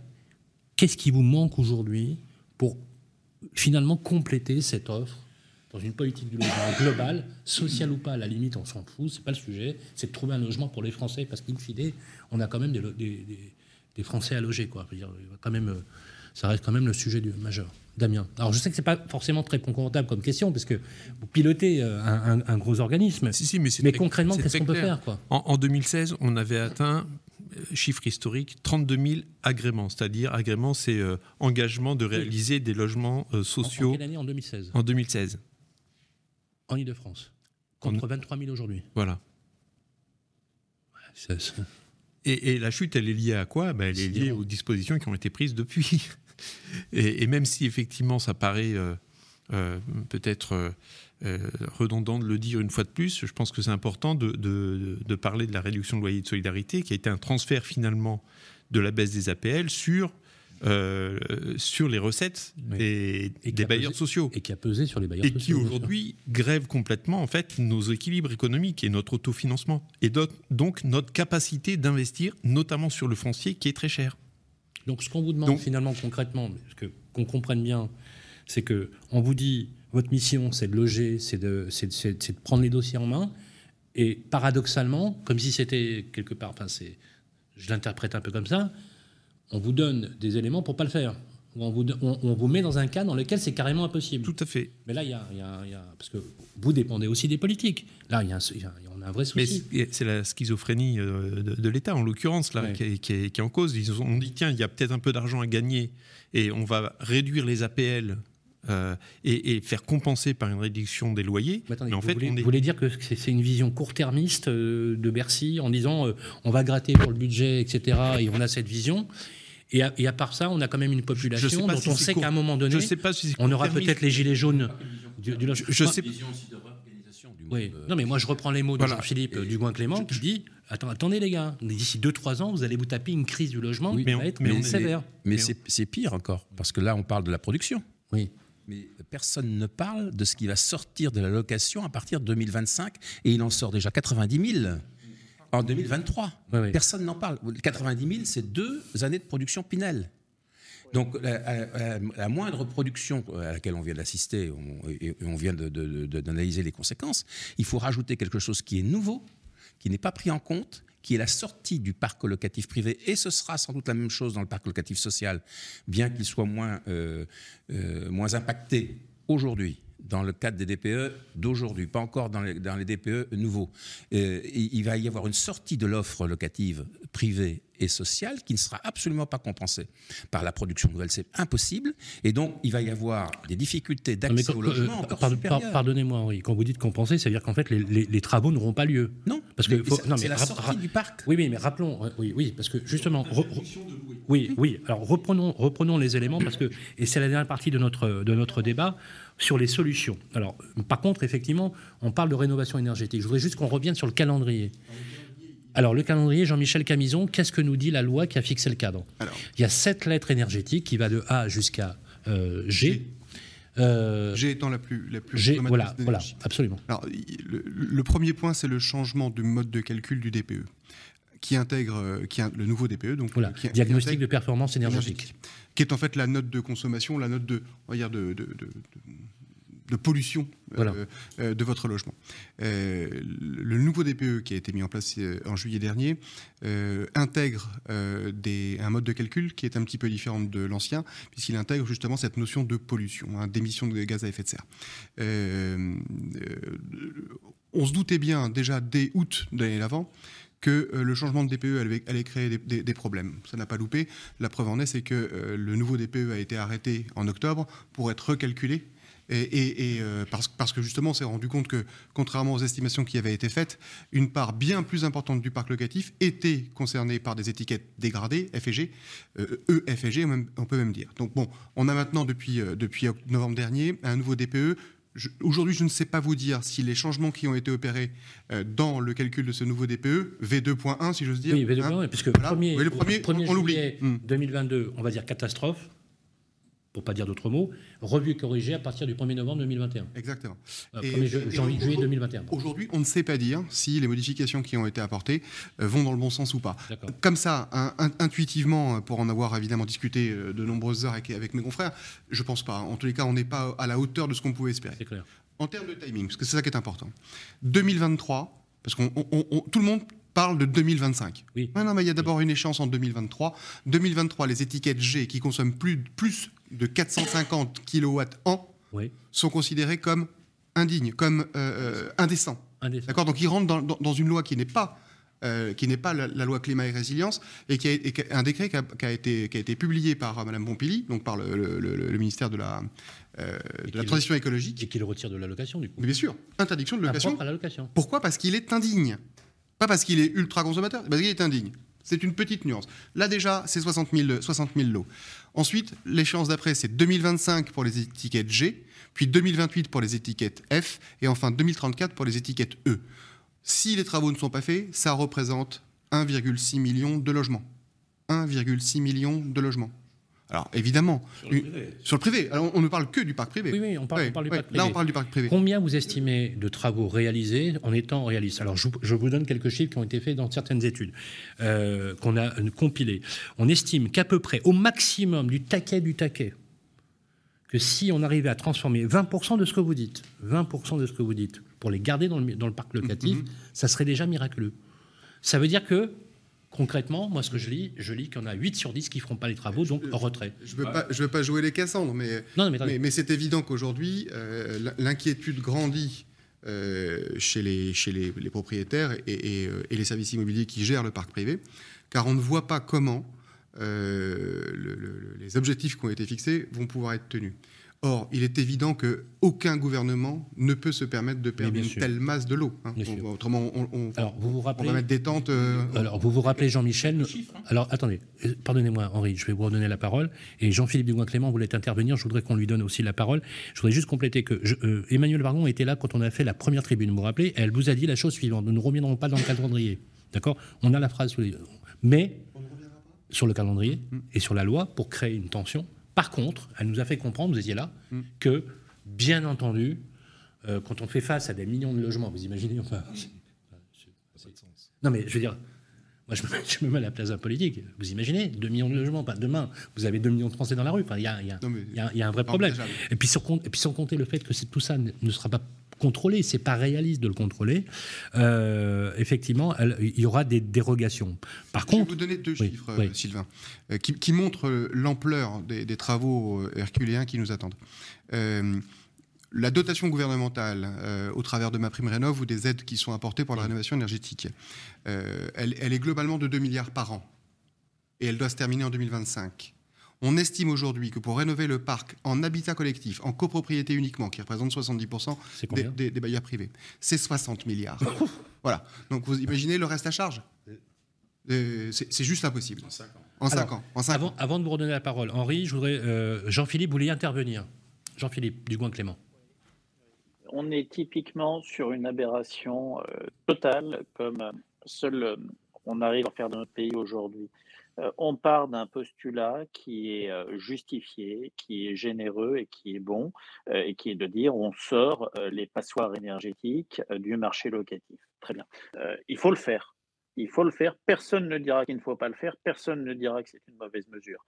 La réalité, c'est qu'on met les choses dans une telle seringue que soit on ne change pas le modèle, et on va se retrouver à avoir des dizaines de milliers de logements qui ne seront plus mis à location officielle parce que mécaniquement, les propriétaires n'auront pas le temps, n'auront pas les moyens financiers de pouvoir faire les mises aux normes. Il faut savoir qu'aujourd'hui, le marché du bâtiment est totalement incapable si, pour 2023, il avait 100% des lots qui sont concernés de pourvoir à la réalisation des travaux, que dans un certain nombre de cas, quand on a des étiquettes G qui sont dans des derniers étages d'immeubles haussmanniens avec des toitures en zinc acier, la réalité, le tout classé en bâtiment de France sur des copropriétés, on peut être dans une quasi-incapacité matérielle de pouvoir effectuer des travaux. Et donc, on va se retrouver à sortir du marché locatif qui est déjà en hypertension des dizaines de milliers de logements pour une raison vertueuse, mais le remède risque d'être pire que le mal. Et donc, je pense qu'il faut arrêter cette folie parce qu'on ne le tiendra pas. Après, on peut maintenir la volonté en jouant un petit peu sur les calendriers. Plutôt que de sortir des logements qui ne sont pas adaptables, on peut aussi jouer sur la question de la fiscalité. On peut, sur des logements qui ont de très mauvaises étiquettes énergétiques, taxer un peu plus ou un peu moins quand on est sur des logiques vertueuses pour accompagner, pour inciter. Mais là, on est en train de se faire harakiri. Et dire qu'on ne reviendra pas sur ce calendrier-là, c'est une folie pure. Et c'est une folie qui va arriver à quoi ? Les logements, ils existent. Donc, soit il y aura de la location intrafamiliale, très bien, ce qui sera d'un côté, soit il y aura de la location au black qui va être quelque chose qui va contribuer à fragiliser les propriétaires et à fragiliser les locataires qui pourront être mis dehors du jour au lendemain. C'est absolument une folie. Alors, on en parle beaucoup et vous avez fondamentalement raison, sans compter un effet pervers qui est celui du désinvestissement sur cette classe d'actifs, parce qu'il ne faut pas oublier qu'on a quand même des investisseurs institutionnels, mais que quand même une écrasante majorité du parc locatif privé, je parle sous votre contrôle, est détenue par les petits propriétaires. Dire qu'on a des grands méchants capitalistes qui possèdent tout dans le pays, c'est d'abord une imposture là-dessus. Réaction politique, Yann Dubosc, sur ce qui a été dit. Et ce calendrier... Bon, on va être très clair, vous partagez, je pense, les mêmes idées que Jean-Philippe, on ne tiendra pas le délai. Quoi. Je le partage complètement et je dirais par rapport aux chiffres que vous venez de donner, notamment sur, ne serait-ce que sur le coût, je dirais on ferme les bancs. Donc s'obstiner, je dirais là-dessus, vous savez, l'obstination va s'arrêter en avril 2022, donc de toute manière, à un moment, la réalité elle va revenir, je dirais, dans l'actualité, et je pense qu'on a forcément des gens intelligents qui vont prendre de bonnes décisions, mais on est aussi sur, je dirais, des postures qui sont très fortes, il faut donner des gages aux écolos, il faut donner... Donc voilà, donc c'est très bien, on l'a fait, mais la réalité des choses, c'est que l'économique, et surtout, comme le disait Jean-Philippe, et comme vous le disiez aussi, comment peut-on se permettre, je dirais, ne serait-ce que dans les grandes métropoles, de supprimer des logements en location, alors qu'effectivement on n'en produit pas assez déjà pour nos populations actuelles. Donc oui. Clairement, je dirais des classes moyennes qui fuient les centres-villes parce qu'ils n'ont plus les moyens. La réponse elle est dans la question, donc je pense qu'effectivement le débat va se terminer après les élections. Ok, une réaction Damien Vanoverchelde peut-être sur le sujet. Oui, simplement pour... C'est le sujet de la rénovation qui vous touche d'ailleurs de plein fouet. Pour illustrer que ça pose le problème effectivement du financement des calendriers, mais aussi de la responsabilité pénale, puisque en fait l'indécence est devenue... un délit, hein, donc comme bailleur office public, un tiers de mon patrimoine doit être sorti de la location, donc sur 45 000 logements, vous voyez, sur les Hauts-de-Seine, il faut vous retirer 15 000 logements. Que je ne pourrai plus remettre en location à partir de 2034. Est-ce que vous avez moyen de rénover ? Le département, heureusement, nous aide massivement parce qu'on est adossé, on a une collectivité de rattachement qui investit sur le logement social. Il va nous apporter des titres participatifs pour aider notre développement. Il va nous appuyer en subvention pour aider en fait à la rénovation de notre patrimoine, mais ça ne sera pas suffisant. Et certains patrimoines qu'on a aujourd'hui, dont on a hérité, qui datent des années 30... Pardonnez-moi, juste pour qu'on comprenne bien, sur les 7 lettres de l'alphabet qui classifient en fait les étiquettes d'énergie, quand vous parlez des 15 000 logements, c'est quoi, étiquette quoi ? C'est G, F et E. Ah, quand même. Avant 2034. Ah, quand même. Et quelle est la plus forte proportion, si je peux me permettre ? Alors, c'est eux, quand même. D'accord, mais c'est du patrimoine historique. Par exemple, les sites, les jardins de la région parisienne, d'Henri Cellier, des monuments quasiment historiques. Ah. Oui, non, mais c'est très... Non, mais... Et DPE, ancienne formule, donc on risque d'être... les cités jardins. Ça risque de s'aggraver, en réalité. Le kolkhoz fleuri. C'est vraiment un problème qui pose la responsabilité pénale des dirigeants. Puisque moi qui suis en fait... responsabilité pénale. Mais oui, puisque j'ai plus le droit de louer des logements... indécents. Ah oui. Oui, vous ne vous poserez pas la question. C'est que si vous n'êtes pas au taquet, vous retirez le bien. Je serai obligé de mettre dehors. Mais qu'est-ce qu'on fait ? Alors justement, mais qu'est-ce qu'on fait des gens qui vivent à l'intérieur ? Ça n'a pas la réponse aujourd'hui. Non mais voilà. Après, il faut d'urgence. Mais c'est ça qui paraît. Il faut d'urgence réformer. Vous allez nous répondre, mais comme aux États-Unis, tu vas faire des grands champs avec des mobil-homes, effectivement, qu'on va mettre en attendant que. Tu sais, comme juste après les catastrophes, on met en Italie, on avait mis des gens dans des mobil-homes, dans des conteneurs qu'on avait transformés en logement. C'est ça qu'on nous prépare. Quoi. Mais il y a des solutions comme dans tout. Oui, avec un peu d'intelligence, on y arrive. Déjà remettre en cause le calendrier. On a bien remis en cause le calendrier du nucléaire. Pourquoi est-ce qu'on ne remettrait pas en cause le calendrier des rénovations énergétiques des logements entre nous, hein ? Ça, c'est rappelé Yann et Jean-Philippe, je pense que 2022 va être... Oui, mais quel que soit le gouvernement qui sera là demain, je pense que l'intelligence primera. Donc la révision des calendriers, c'est un premier point. Le deuxième point, c'est la capacité d'autofinancement. On est sur la copropriété, sur 5 ans, on est très exactement sur 70 milliards d'investissement sur 5 ans. Comment voulez-vous absorber ça ? Et ce n'est pas l'aide publique qui permettra de le faire. Donc il y a une solution qui ne relève pas du même modèle, qui est de permettre aux bailleurs en place d'amortir leurs biens Aujourd'hui, on a une fiscalité, c'est un autre sujet, mais on a une fiscalité extrêmement compliquée pour les bailleurs privés. Les bailleurs sociaux, on vient d'en parler, hein, la difficulté qu'ils ont pour le faire. Mais pour les bailleurs privés, c'est la même chose, parce que ce sont les petits propriétaires. Les trois quarts ont une fiscalité qui est complètement inadaptée. C'est une fiscalité pour produire, mais une fois qu'on a produit, au bout des 9 ou 12 ans, il n'y a plus rien.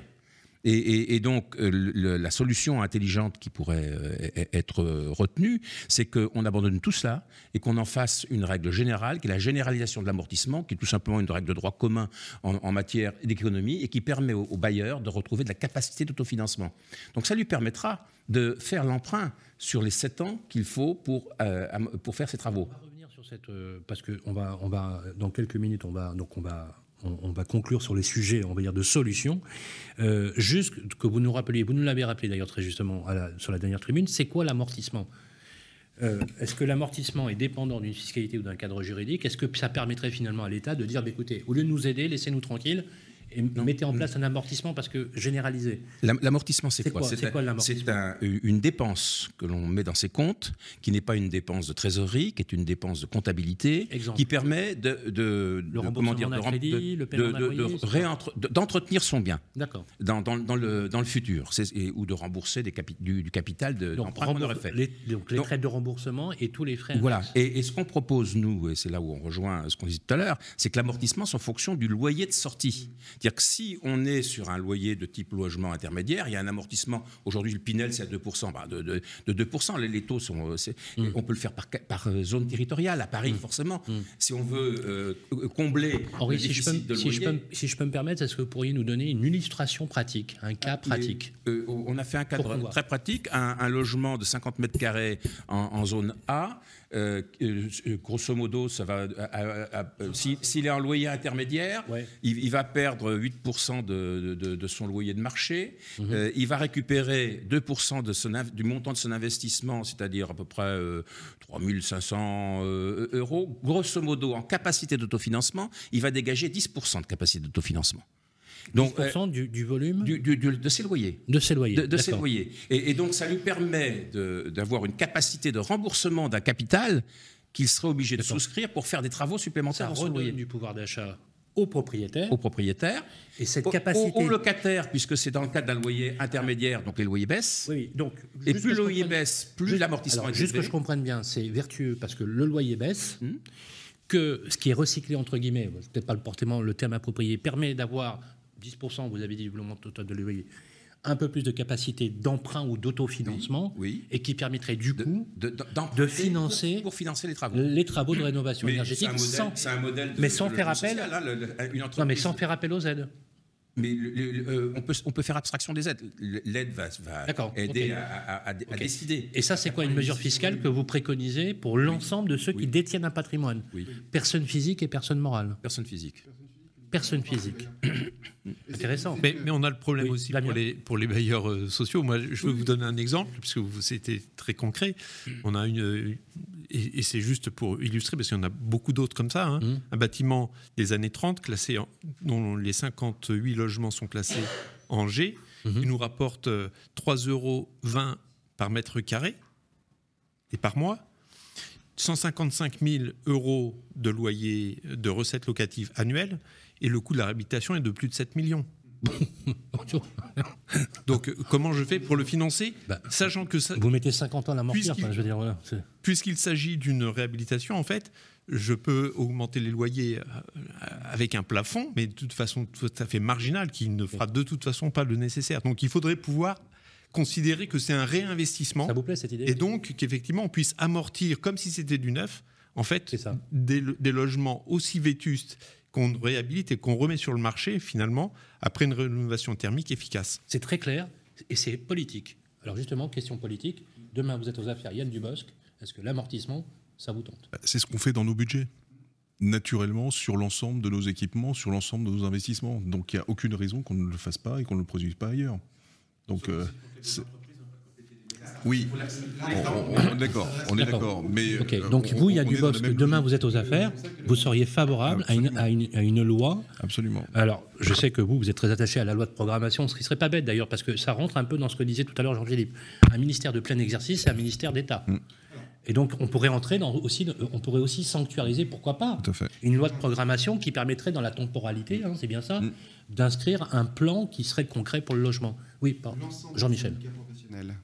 L'UNIS, l'AFNAIM, le SNPI et Plurience, qui n'est pas un syndicat mais une association, sont favorables à un grand ministère. Et je crois que là-dessus, si on veut aborder les problèmes de logement, on doit avoir, même si ce n'est pas un régalien, c'est en tous les cas un ministère plein et entier. C'est notre première demande, notre première revendication syndicale. C'est très important ce que vous dites parce que c'est éminemment politique. Jean-Philippe Dugoin-Clément, vous êtes le monsieur logement de Valérie Pécresse, mais vous pensez aussi... Vous reprenez aussi les termes que j'avais entendus dans la bouche de François Pupponi, la politique de peuplement. Est-ce que vous êtes favorable à la généralisation d'un amortissement dans la forme qu'a développé Henri ? Et a priori, Yann Dubosc trouve ça plutôt de plein de bon sens. Oui, bien sûr. Bien sûr. Ça fait partie du panel d'outils qui peuvent nous permettre de sortir de la réhabilitation concrètement. Voilà, je crois que... Il faut arrêter d'être dogmatique, il faut être extrêmement pratique. On est sur des bailleurs sociaux qui, plus est, il faut quand même le dire, qui ont été paupérisés sous la mandature précédente. On a évoqué la RLS tout à l'heure, mais qui a quand même fait très, très, très mal à beaucoup de bailleurs sociaux. Et non, au moins qu'on permette, au travers de dispositifs de ce type, à ces bailleurs d'investir. Parce que la réalité, sinon, ils n'investissent pas. Et ils n'investissent pas, surtout sur le patrimoine ancien. Là, on parle des locaux qui vont être amenés à sortir si la réglementation n'évolue pas du parc locatif, mais c'est quand vous construisez, vous avez une recette qui vient immédiatement en face. Quand vous rénovez, le coût est plus difficilement amortissable, même s'il y a une révision des loyers qui se fait. Donc on doit faciliter, on doit redonner des outils aux bailleurs, sinon on ne fera pas de logement social dans ce pays, ou on n'en fera pas à hauteur des besoins. Vous savez, ne pas faire de logement, c'est mener une politique antisociale aujourd'hui. Alors, c'est extrêmement clair. Oui, je rebondis sur ce qui vient d'être dit. Aujourd'hui, la nature de votre DPE, la nature du DPE, donc votre lettre, ne rentre pas dans la possibilité de complément de loyer. Vous savez ce que c'est qu'un complément de loyer ? Dans l'encadrement des loyers, vous avez donc des plafonds qui sont fixés en fonction de zones, de zone iris, etc. Oui, pour les villes qui l'ont adopté. Hein. Pour les villes qui l'ont adopté. D'accord. Je suis contre, bien sûr, parce que je pense que ça fait fuir l'investisseur. Oui, mais OK, il est là dans certaines villes. Et aujourd'hui, ce plafonnement des loyers ne peut être dépassé que dans certains cas qui sont très précis, via un complément de loyer. Ce complément de loyer doit être particulièrement bien argumenté pour être légal.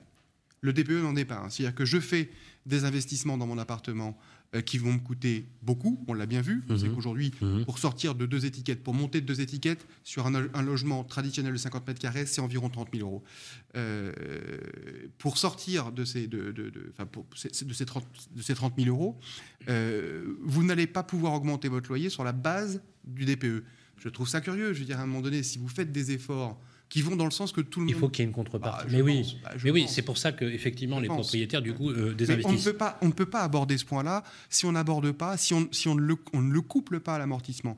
L'amortissement, il a ceci d'intéressant, en tous les cas tel que nous le concevons, c'est qu'il est inversement proportionnel à votre loyer de sortie. C'est ça le changement de paradigme en profondeur. C'est dire arrêtons de regarder le nombril du propriétaire et regardons ce qu'il fait en termes de loyer de sortie. Si un propriétaire décide de descendre son loyer et lui octroyer un avantage fiscal un petit peu plus important, c'est productif.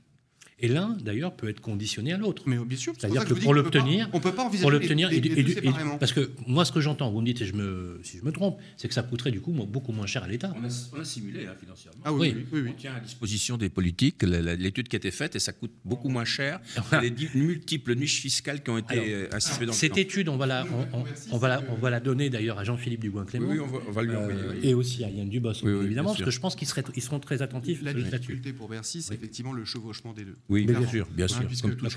Avec les niches fiscales, Pinel, Duflot, etc., on est engagé sur au minimum 9, voire 12. Bien sûr. Donc il faut gérer la transition. Ben voilà, il y a une gestion de transition à faire, c'est évident. Alors, il est l'heure de bientôt nous quitter, donc on a encore quelques minutes juste pour faire un tour de conclusion.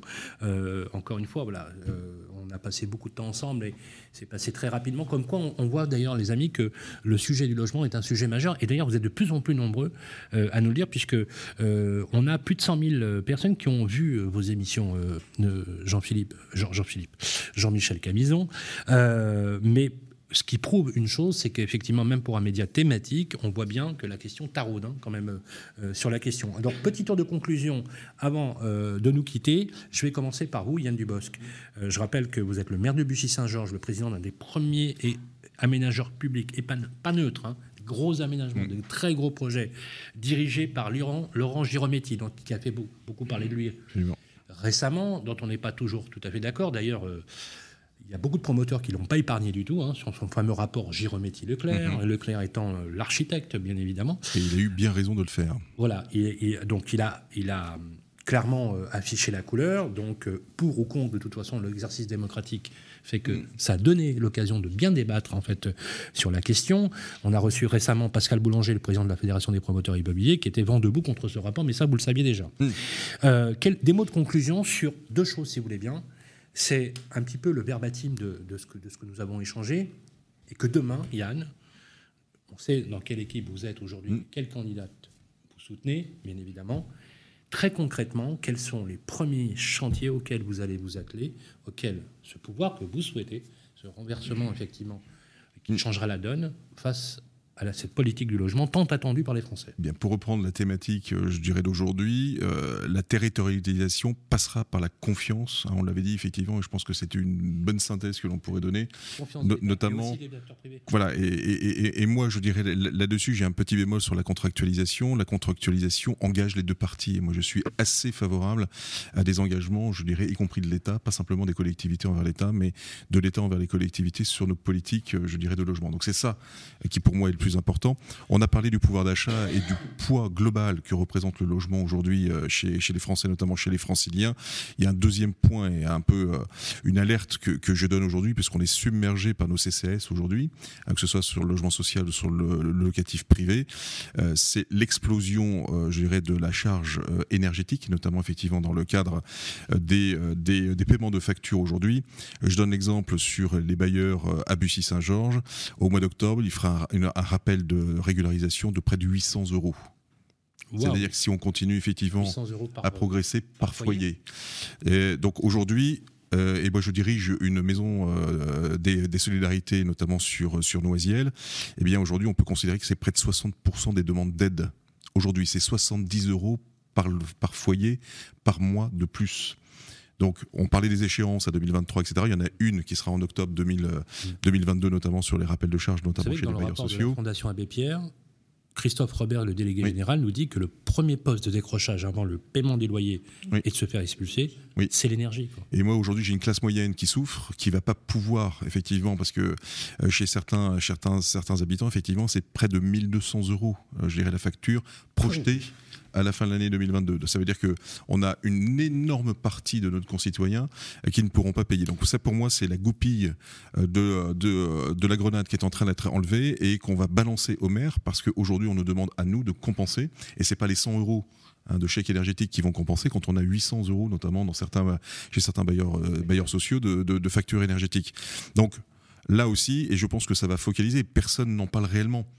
Et je pense que dans le cadre des futures élections, qu'elles soient présidentielles ou législatives, ça va être un sujet majeur qui va se poser, parce que si ça ne baisse pas immédiatement, et a priori ça n'en prend pas le chemin, on va se retrouver en fin d'année avec des catastrophes et on va nous solliciter, nous, les puissances publiques, pour compenser. Or, je ne pourrais pas compenser à la hauteur, effectivement, de l'augmentation, bien évidemment. Donc le département, pareil, que j'ai saisi, et je pense que moi, en tant que maire, je vais saisir Bercy, je vais saisir le président de la République, je vais saisir tous ceux que je peux saisir pour alerter un maximum, effectivement, sur ce qui est en train de se passer, parce que c'est lié au logement, c'est lié, je dirais à la facture liée au logement, et je ne sais pas, aujourd'hui, je n'ai pas la solution, je serais bien embêté si je me retrouvais en responsabilité nationale là-dessus, mais en tout cas, c'est une explosion sociale qui est en train d'être... Eh bien, vous aurez notre total soutien, et aussi avec le groupe Territoria que nous dirigeons, pour porter cette voix, puisque, encore une fois, on rappelle qu'il y a des Français qui sont au cœur de ce trouble. Damien Vanoverchelde, directeur général de Hauts-de-Seine Habitat, président de la ORIF. Quelques mots de conclusion sur ce qui a été dit. Oui, mais je rejoins la préoccupation du pouvoir d'achat. On a obtenu l'extension du bouclier énergétique au parc HLM et aux copropriétés, On en attend quand même les modalités pratiques d'application, notamment sur quelle période ça couvre, puisque ce que dit Yann Dubosc, c'est qu'effectivement, on a déjà anticipé des augmentations de charges au titre de 2021 qui seront régularisées en 2022. Et ça sera des régularisations de charges en septembre-octobre 2022 qui ne seront pas prises en charge par le bouclier. Ce que dit Jean-Philippe tout à l'heure, en disant que dans 2-3 ans, avec tout ce qui va se passer, ça va exploser de tous les côtés. Mais effectivement... Ah ouais, tout à fait. Le coût de l'énergie là est en train de reposer le problème de façon encore plus accrue. Donc sinon, moi, ce que j'attends effectivement, c'est dans la ligne droite de ce qu'on a évoqué avant, c'est la confiance donnée aux maires en leur redonnant notamment le pouvoir de l'aménagement, bien sûr, en leur redonnant les clés des attributions. Et puis, du point de vue économique, mettre fin à la réduction de loyer de solidarité, qui est du racket auprès des locataires sociaux, et puis un taux de TVA à 5,5, puisque en fait, si le logement est un bien de première nécessité, il faut que, même en production, on soit sur un taux... de 5,5. Ça a le mérite d'être très clair. Merci Damien Vanoverchelde.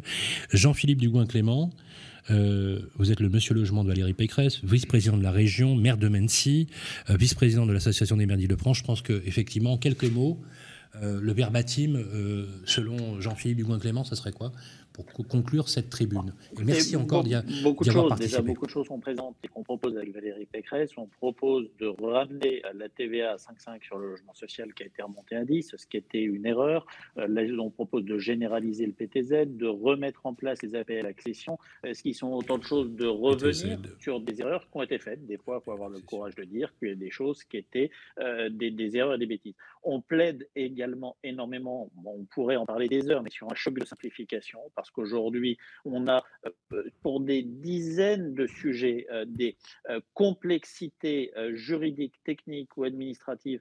On pourrait aller beaucoup plus vite, on pourrait économiser de l'argent, on pourrait faciliter l'acte de construire. Et puis, au-delà de ça, je pense qu'on a deux combats de fond à mener. Si on veut véritablement arriver à relancer l'acte de construire, à redonner une confiance aux habitants et à redonner une confiance aux maires.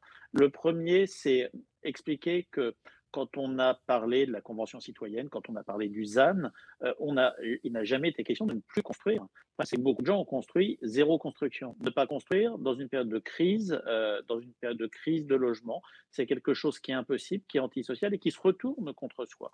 Et je crois qu'on a ce travail d'explication à faire qui veut qu'on construise de manière plus vertueuse, on aménage de manière certainement beaucoup moins monolithique que ce qui a pu être fait. Il y a eu des échecs, personne ne dira le contraire, des exemples d'urbanisme raté. Mais nous n'avons pas la possibilité de ne pas construire, sauf à laisser les gens vivre dans des taudis, dans des passoires thermiques ou vivre en suroccupation totale de logements. On a ce combat politique à porter contre une vision dévoyée et malthusienne de l'écologie qui est au fond une vision profondément antisociale qui n'aime pas l'homme. Et puis la deuxième chose, si on veut arriver à construire, on doit remettre un intéressant financier aux communes sur l'acte d'accueillir de nouveaux habitants. Alors, on ne viendra pas sur la taxe d'habitation, personne ne le fera, mais on peut très bien imaginer d'avoir des fonds de compensation entre des communes qui font des efforts pour construire, accueillir de nouveaux habitants et d'autres qui ne le font pas. On peut imaginer d'avoir des bonus fiscaux, mais si on ne donne pas de visibilité aux maires, et donner des visibilités aux maires, ce n'est pas une prime aux maires bâtisseurs qui vient une fois sur une année N et qui ne donne aucune garantie sur la suite. Le problème, il n'est pas tant de construire une crèche pour un maire, il est de la faire fonctionner avec un déficit de berceau allant de 8 à 12 000 euros, c'est-à-dire un déficit moyen de 10 000 euros par berceau par an, et de le faire vivre pendant 30 ans. Il n'est pas temps d'arriver à construire ça avec les taxes d'aménagement, avec les PUP, avec les subventions croisées, on y arrive. Et donc, si on ne redonne pas un lien durable et visible aux communes, au bloc communal, entre leurs recettes et leur prise de population, on n'y arrivera pas. Merci beaucoup Jean-Philippe Dugoin-Clément. Je rappelle que vous êtes le maire de Mennecy, vice-président de l'Association des maires d'Île-de-France et vice-président de la région Île-de-France en charge du logement au soutien de Valérie Pécresse. Henri Deligne, quelques mots de conclusion pour cette quatrième tribune très dense et très intéressante, on n'a pas vu le temps passer. Non, je remercie les participants de leur concours actif, de leur écoute et de leur concours actif. Pour construire, il faut des maires bâtisseurs qui soient aidés et que l'environnement soit porteur. Et puis, il faut aussi des investisseurs. investisseur social, on l'a vu, investisseur privé. Et aujourd'hui, il y a un gap sur l'investisseur social avec la réduction, la RLS, et au moins qu'elle soit levée pour ceux qui ont fait les efforts d'organisation, c'est à minima. Et puis pour le bailleur privé, il n'y a rien. Donc là aussi, il y a des choses à imaginer pour qu'ils soient encouragés à investir. Merci beaucoup, Henri. Le mot de la fin, président de Plurience et président du groupe Doucher, entrepreneur avant tout, et de l'Observatoire des loyers Clameur. Jean-Michel Camizon, 4e tribune, avant la compilation de la 5e, on sera tous en public, on en dira quelques mots. Le verbatim, très dense, très intéressante, avec des politiques engagées. Je conclurai sur le logement privé, qui est une partie que je connais mieux. Mais ce que j'ai entendu aujourd'hui des participants est particulièrement éclairant. Et je pense que sur le parc privé, on doit avoir la même approche que sur le parc public, c'est-à-dire un investissement responsable qui retrouve un petit peu de rentabilité et qui ramène du pouvoir d'achat à la fois aux locataires et aux bailleurs pour pouvoir financer la rénovation énergétique. Car de toute façon, on n'y coupera pas. Donc, il faut trouver les solutions. Ou comment, comme monsieur le maire de Mennecy nous l'a dit, on ne va pas habiter à 12 dans un 50 mètres carrés ou avoir froid tout l'hiver. Hein, c'est pas digne d'un pays comme la France. C'est très clair. Merci beaucoup, Jean-Michel Camizon. Je rappelle que vous êtes le président de Plurience. Fin de la tribune 4. On va se retrouver en mars pour conclure cette collection. Je vous lance une invitation. Yann Dubosc, Damien, Jean-Philippe Dugoin-Clément, vous êtes les bienvenus en présence des membres de l'association de Plurience, puisqu'on va tâcher de regrouper les 13 plus grands groupes immobiliers français qui quand même intermédient 50%, c'est ça, vous l'avez dit, du marché. Donc c'est pas neutre, donc vous êtes les cordialement invités, on fera un réceptif. D'ailleurs vous les amis, si vous souhaitez venir participer à l'émission dans le public, vous pouvez nous écrire sur Radio Imo, sur les commentaires du podcast en disant j'aimerais bien vous rencontrer. Eh bien écoutez, vous êtes les bienvenus aussi. Cette fin de collection, puisqu'on avait prévu 5 tribunes juste avant les élections, aura lieu le 30 mars. Hein. Ce sera donc une ouverture qui sera ouverte. Bien évidemment, on sera obligé de modérer puisqu'il n'y a pas de la place pour tout le monde. En tout cas, vous pourrez commenter et partager. Ça aura lieu donc le 30 mars pour l'enregistrement. Et on va tâcher, je pense, peut-être de faire un direct. On doit de toute façon diffuser le podcast sans problème. Ce podcast, vous le retrouvez comme d'habitude sur les plateformes de Radio Imo, mais pas que, sur l'ensemble des plateformes d'écoute, Deezer, Spotify, et Free, Orange et autres. Likez, partagez, commentez. C'est toujours intéressant sur le sujet majeur de la politique du logement. Merci à Jean-Philippe Dugoin-Clément, maire de Mennecy, d'avoir participé. Merci encore une fois d'avoir participé. C'était toujours brillant. Et j'espère vous retrouver très rapidement, bien évidemment, sur les plateaux de Radio Imo. Et je sais que vous avez un calendrier bien fourni. À quelques semaines des élections. Merci Jean-Philippe. Un grand merci à mon ami Yann Dubosc, maire de Bussy-Saint-Georges, président d'EPA Marne, conseiller départemental et vice-président de la communauté de communes Marne et Gondoire. Voilà, vous ne ménagez pas votre peine. C'est toujours un plaisir de vous voir. On a eu même le plaisir de faire une émission à Bussy-Saint-Georges suite à un temps. C'était vraiment très, très agréable. On a envie de ces politiques locaux qui aujourd'hui prennent à bras le corps les éléments, et je sais que vous avez aussi un calendrier très dense avec les semaines qui s'annoncent. Voilà, un grand merci au monsieur Logement Social qui maîtrise parfaitement le sujet, mais pas que, puisqu'il a aussi été directeur général des services. Il connaît bien la politique locale, bien évidemment. Vous avez œuvré dans plusieurs grandes communes, notamment celle de Sartrouville, directeur général de Hauts-de-Seine Habitat et président de la ORIF. On va se revoir régulièrement, c'est toujours un plaisir. Merci Damien Vanoverchelde. Voilà, la science et le savoir encyclopédique avec cette expérience riche d'Henri Deligne, délégué général de Plurience. C'est toujours un plaisir de participer avec vous à cette émission. J'apprends toujours beaucoup, beaucoup de choses et dans une atmosphère qui n'est pas une atmosphère complaisante, mais de bonne qualité, puisqu'effectivement, quand on pose des sujets, et ça, c'est quelque chose que vous aimez bien, Jean-Michel, c'est poser des solutions constructives. Voilà, Jean-Michel Camizon, un grand merci, président de Plurience, et on se retrouve toutes et tous en mars. Remerciements à notre ami Jason Pinero qui a œuvré en technique avec David, Théo, Baptiste et l'ensemble des équipes du groupe pour justement vous proposer ce programme. Salut les amis et à très vite. Le logement, une ambition pour 2022-2027. Territorialiser la politique du logement au travers de politiques contractuelles. Une émission proposée par Radio Imo en partenariat avec Plurience.